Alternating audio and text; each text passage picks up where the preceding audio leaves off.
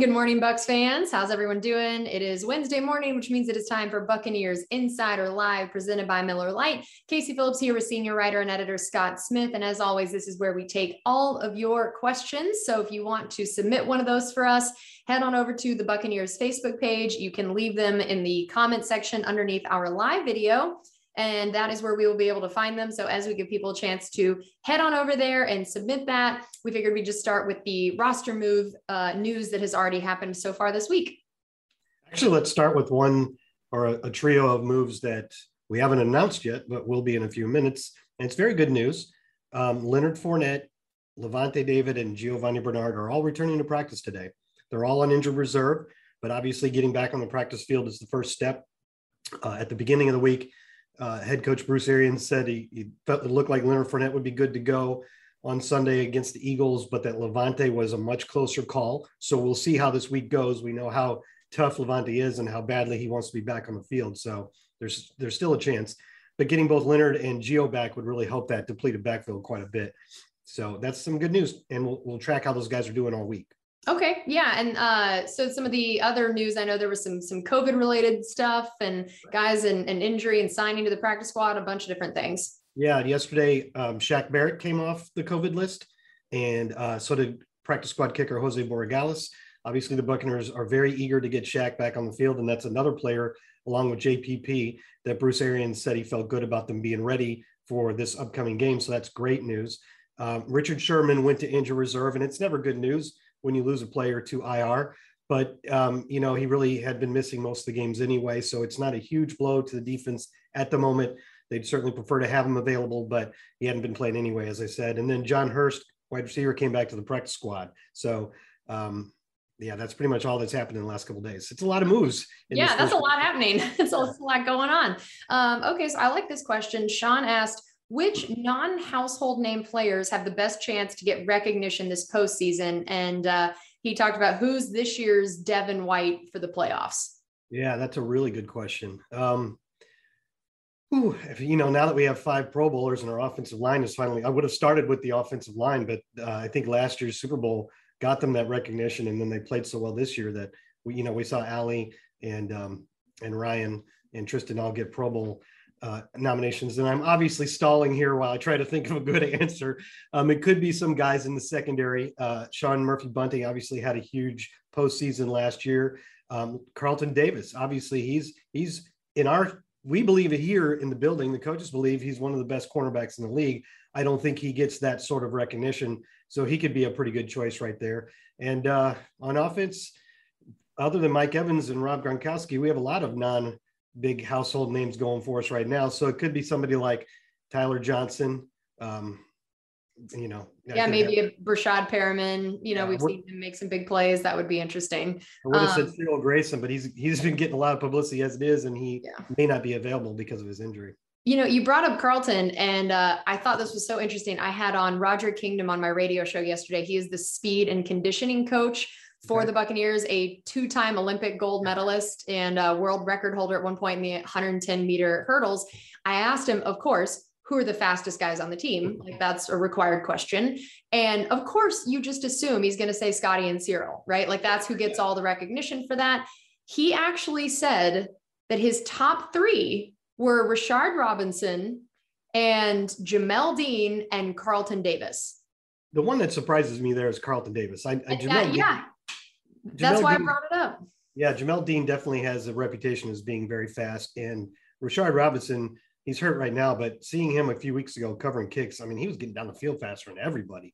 But yeah. I didn't know he said that it was about their top speed. He was like, Scotty, is maybe going to beat you at the 5-10 yard burst. Like, he's going to get off the line faster. Right. But he said the consistent top speed they see them record, that he said Carlton is up there. And I thought that was so interesting, and just spoke so highly to hear he is this big corner who can do the press stuff, but then to hear he is one of the fastest guys on the whole team, I thought that was really interesting. That gives him the whole package then. Yeah, that's so true. All right. So Jonathan wanted to know, do you think the Bucs will look to sign a new receiver? No, I don't think so. I think we'll be going with in-house options.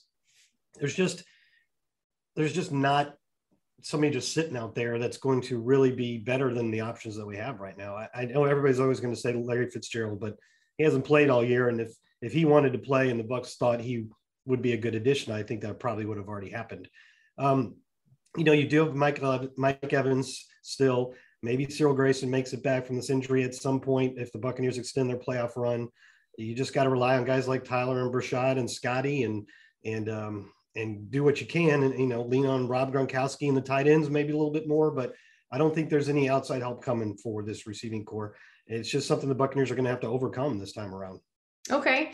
And I thought this was an interesting question. Esai asked, even though this is the best season in Bucs history in terms of the regular season wins, do you think last year's team was better going into the playoffs than this year?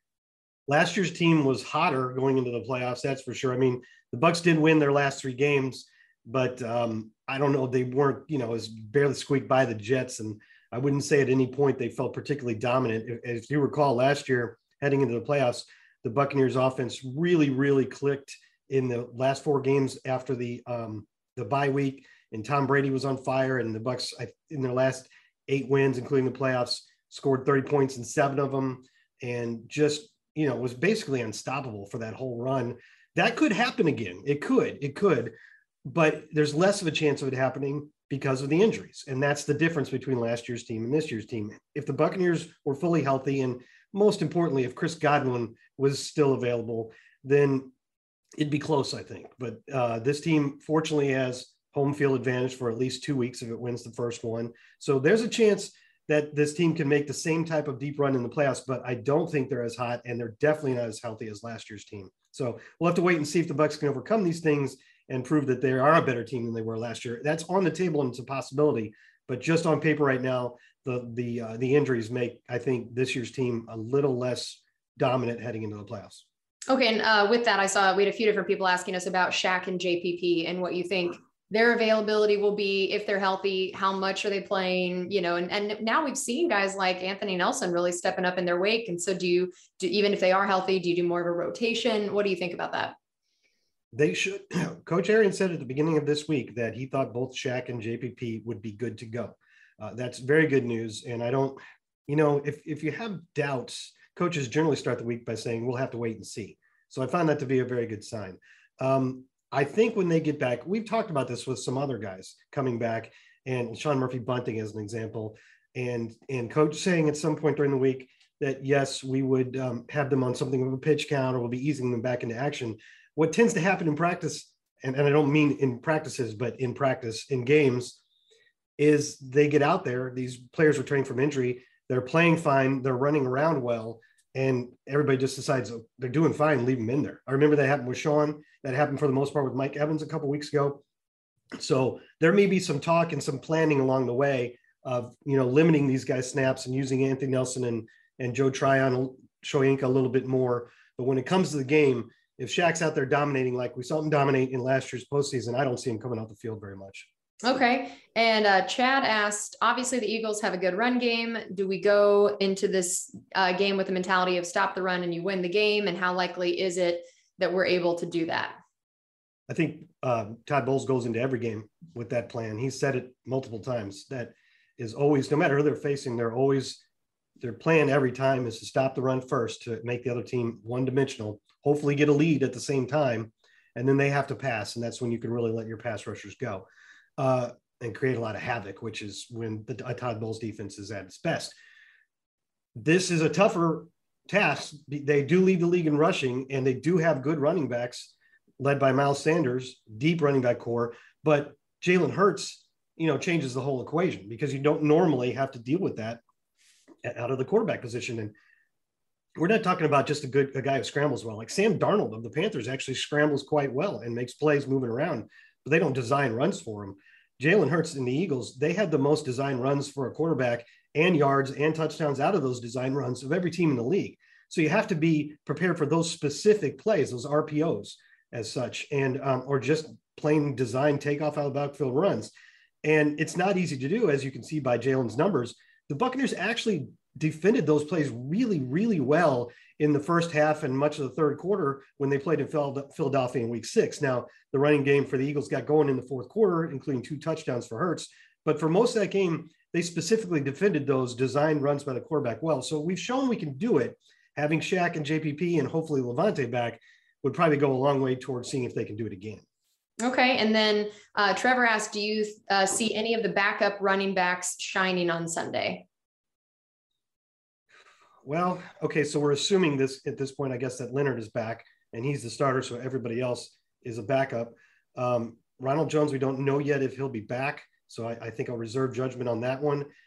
I think if Leonard is running around fine, we're going to go back to seeing what we've seen before, where he takes the lion's share of the snaps because he's been such a good pass catcher as well. But if anything, I could see Gio, assuming he's back, being used around the goal line like we did with him a lot before he got hurt. I mean, he had 3 touchdown catches, which is a lot for a running back for the Buccaneers. So I could see him in some specialized spots making a big play or two.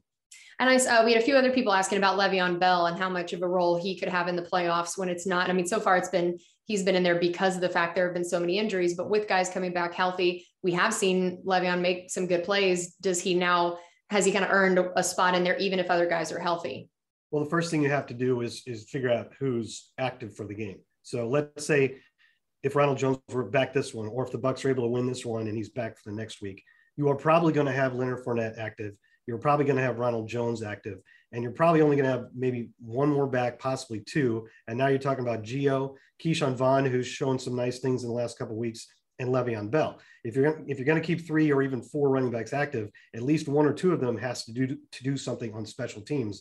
And I don't think we've seen Le'Veon Bell on special teams yet. So it's kind of a numbers game. You know what I'm saying? Right. So it kind of depends on how many guys are back, but we have seen, I think Le'Veon's looked pretty good as a pass catcher, and that's something that Tom Brady needs out there in the field. So it's possible, but he could get caught up in a numbers game at some point. Okay. Well, that is going to do it for us on this edition of Buccaneers Insider Live presented by Miller Lite. Thanks as always for those questions. And we will see you here next week. Same time, same place, hopefully talking about the Buccaneers advancing to the next round of the playoffs. We'll see you then.